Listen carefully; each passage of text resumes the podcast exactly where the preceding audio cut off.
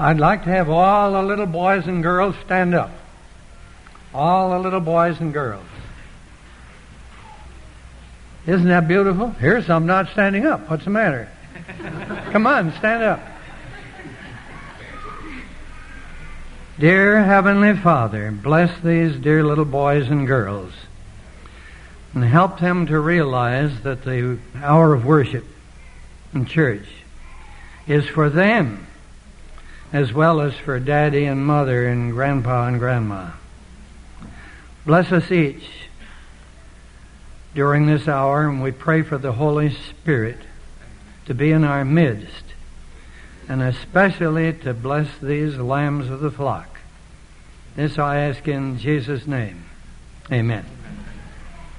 Thank you. I love the boys and girls, and I love the young people. I love everybody. When Eve and Adam sinned, God did not abandon the human race. Aren't you thankful? Amen. During the Old Testament times and before, God the Son used to appear to the patriarchs in disguise, because sin or sinners cannot abide the presence of deity. He appeared sometimes in the appearance of a man, sometimes as the angel in whose name is Jehovah. In your King James Version, where you see the word Lord all in capital letters, that's speaking of Christ in the Old Testament, Jehovah. He appeared to them as the I Am, the self-existent one. He was the God of Abraham, Isaac, Jacob, Moses, others. Then angels assisted him in his ministry. And the mighty angel who took Lucifer's place, Gabriel, became the angel of prophecy. He was the one, you remember, who appeared to Daniel and other prophets in the Old Testament. Many people, other than Seventh-day Adventists, realize that the gift of prophecy was just as prominent in the New Testament as it was in the Old Testament. It was the second in the list of spiritual gifts that Christ put in His church. Now, with all due respect to men and women of giant intellect, as well as earnest Christians in the great churches, why is it that in the great denominations, the present time, we have over 1,000 religious organizations filed with our federal government so they won't have to pay taxes? And when we think of all these great denominations and the proliferation of sects professing Christianity, why are they not all teaching the same truth? Why are they not all teaching the same doctrines? Something is lacking. John envisioned, beloved John, disciple whom Jesus loved. God is no respecter of persons, but love begets love. And there, when he was an old man, suffering persecution under Rome, he saw in vision a beautiful woman, a pure woman, clothed with the light of the gospel represented by the sun, standing on the moon, the reflection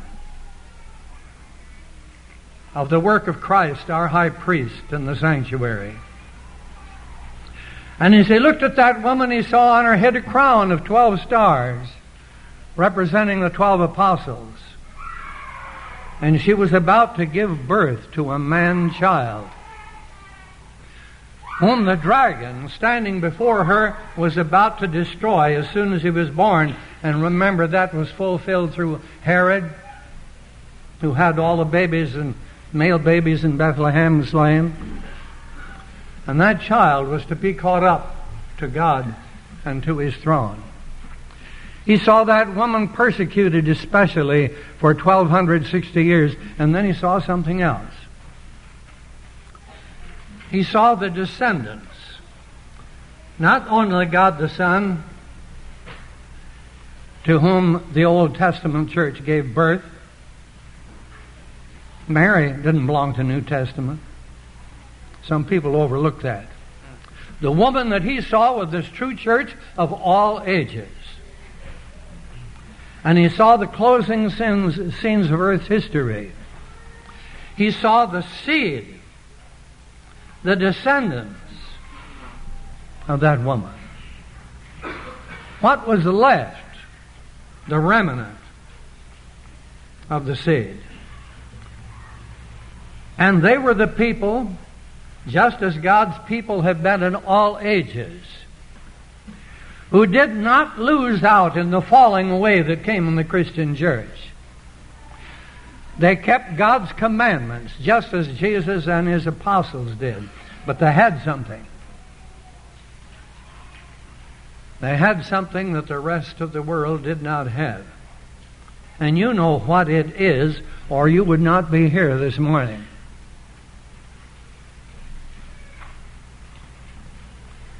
They kept God's commandments and had what? A testimony of Jesus Christ, and that's the spirit of prophecy. Now, if you study the first three verses of Revelation, it tells us how it operates. From the Father, the Son to the angel to the prophet. And in those verses, it tells you that the testimony of Jesus is also the Word of God. Even after it was written out for the church, it was still God's Word. It was the Word of the Father given to His Son. And then the Son took charge, and that's why it's called the testimony of Jesus. Now, in your own mind, bring back in your memory the work of the angel Gabriel as he appeared to Daniel. And think of the angel of prophecy all through the ages, working in very close connection with the Holy Spirit. The authors of the Bible, holy men of God, spake and wrote as they were moved how? By the Holy Ghost. Some have thought erroneously that the Holy Ghost and Gabriel are the same person. That's not true. But they work very, very closely together. Now, Mrs. E. G. White, who was just a little girl, Ellen Harmon, frail, humble, was picked out by the Lord after prominent men were afraid people would ridicule them if they carried out what God wanted them to do. She did not want to do it. She felt too humble. I knew her personally as a child, and many years later used to see her almost every day in California. And when I was just a baby in my baby carriage, she and my mother were pushing me in the baby carriage. Sister White stopped my mother and said, "Eddie, I've been shown that your baby is going to grow up to be an ordained Seventh-day Adventist minister." Offered a short prayer, placed her hand on that baby's head, and dedicated the baby to the ministry. Me's with you today. Sister White saw more than that.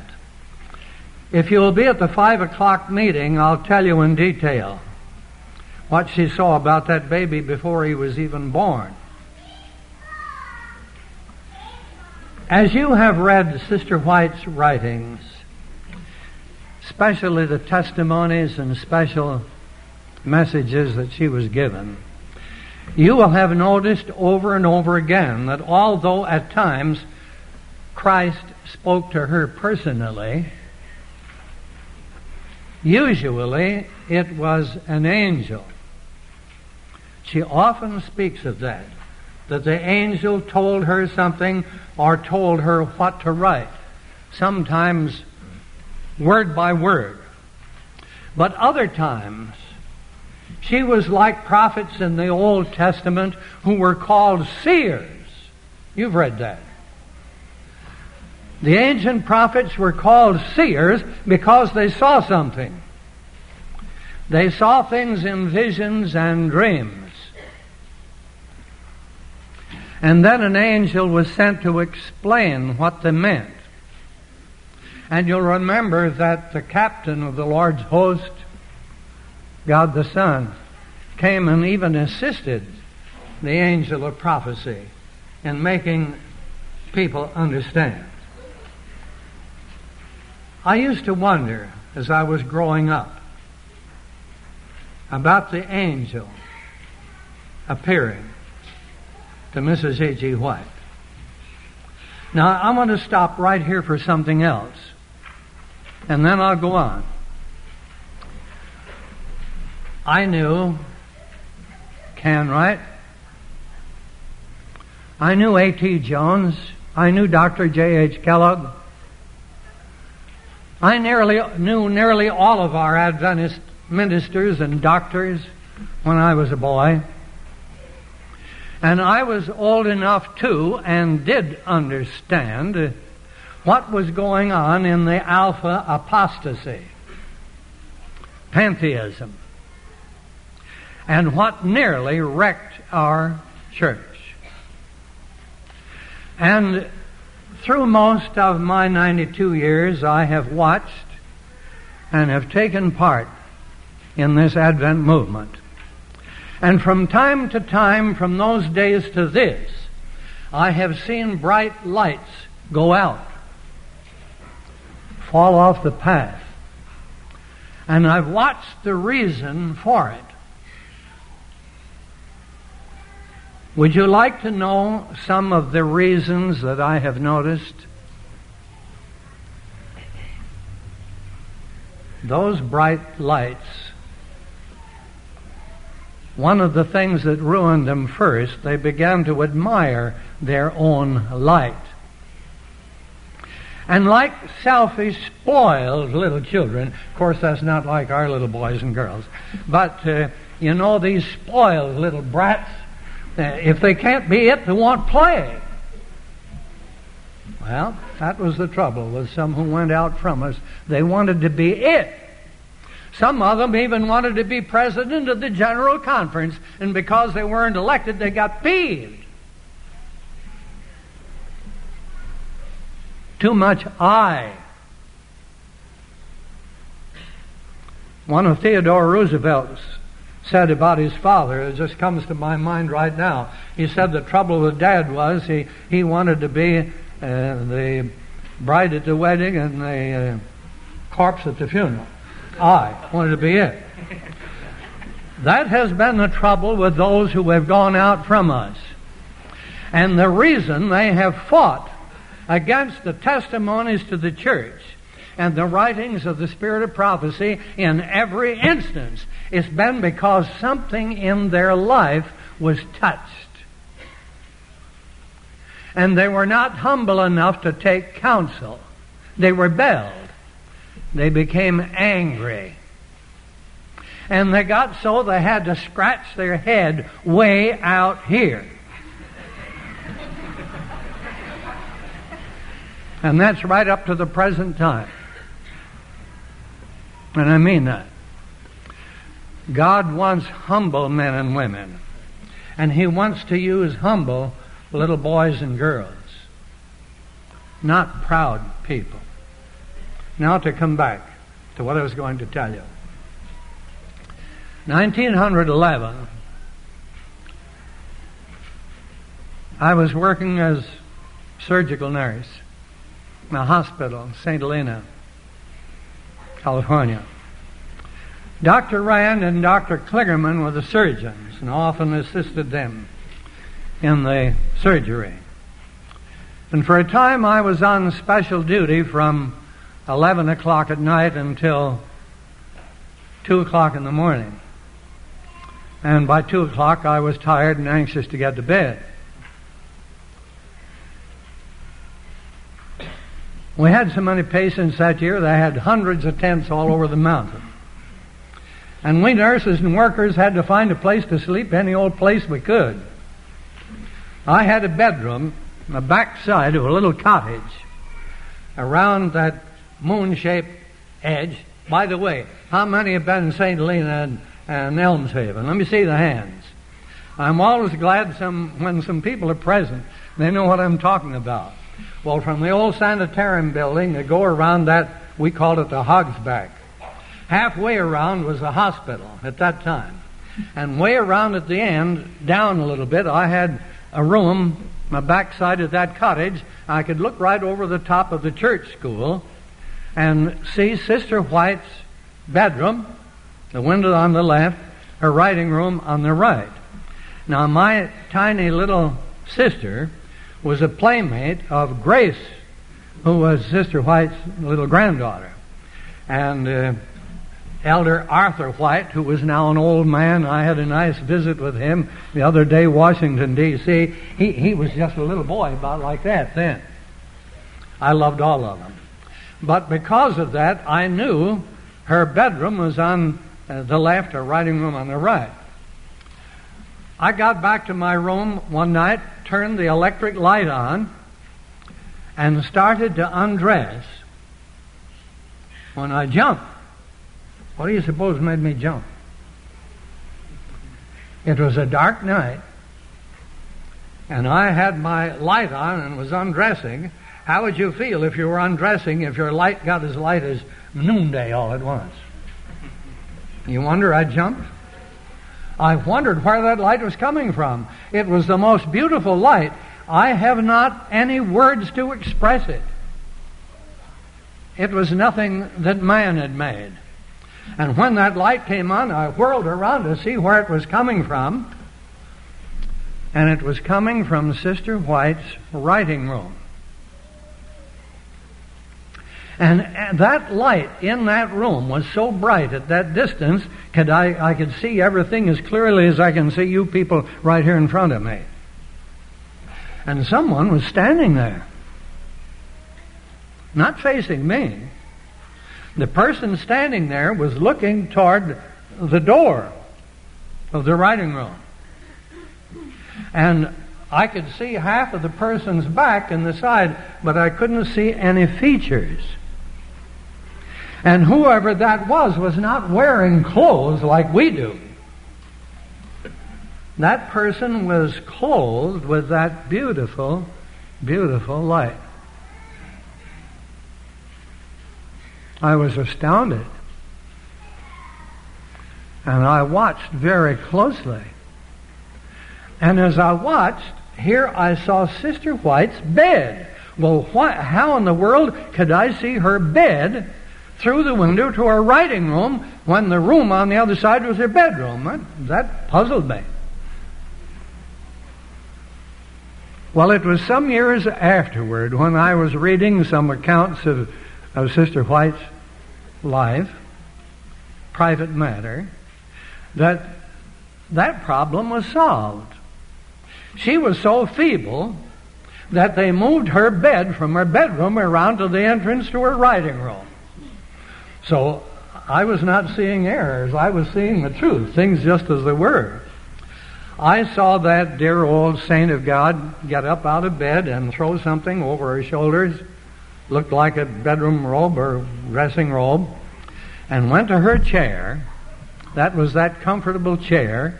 They had taken the legs off of a little sewing table and hinged it to her chair.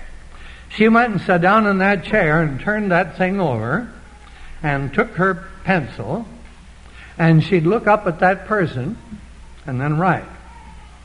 And look up. I couldn't hear anything, but somebody was talking to her. I could see that, you see.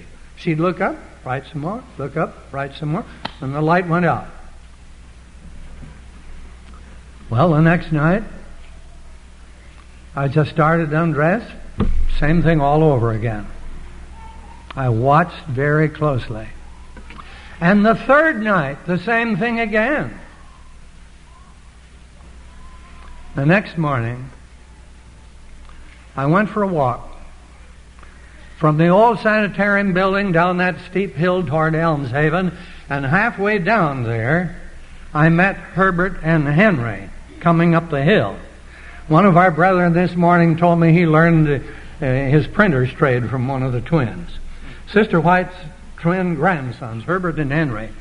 They were about 16 years old at that time. They had a little print shop up at the sanitarium where they had a job press. PUC and St. Helena and so on furnished them a lot of the job, but they took private jobs too. Well, we stopped and visited a little bit because I thought so much of those boys, and then I said, "Boys, what is your grandma doing at the present time, nights?" Well, they shrugged their shoulders, and one of them said, "Well, I hope Grandma's sleeping." So we went on visiting then. I didn't tell them why I asked. And pretty soon one of them said, "Well, Mr. Williams, I remember something now.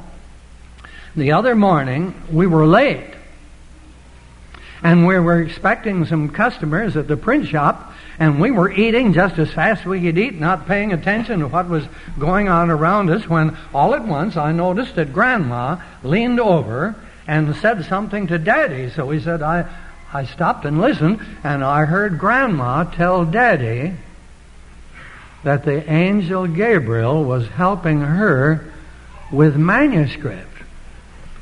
Manuscript? Yeah. What manuscript? A book. Well, what's the book going to be? Acts of the Apostles. I said, "Will you boys try to get me the first one off the press?" Well, they said they'd try.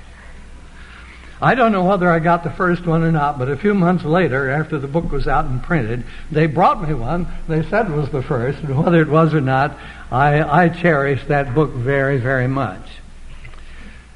Now, if you will look in your copy of Acts of the Apostles, you will see that it was copyrighted in 1911. And that same time, 1911, Great Controversy was being revised. Not because of anything that Sister White had seen and vision in it. I wish I could tell you a lot of those things. I'd like, Elder, I wish I could have at least 3 full hours to talk with you about these things. But in any book that is written, you pick up any of our denominational books, and there will be things in there, and dates will be given, and in a few years they're out of date, and they need to be brought up to date.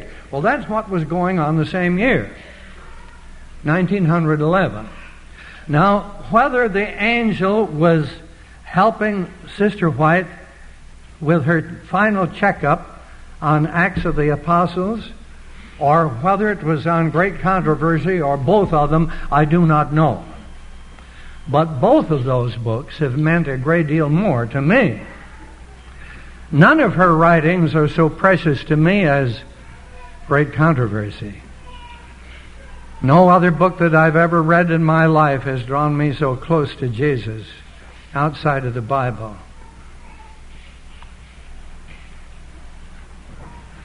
Desire of Ages.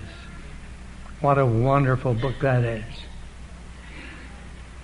Hereafter, when you pick up either one of those books, and especially Acts of the Apostles, remember what I have told you.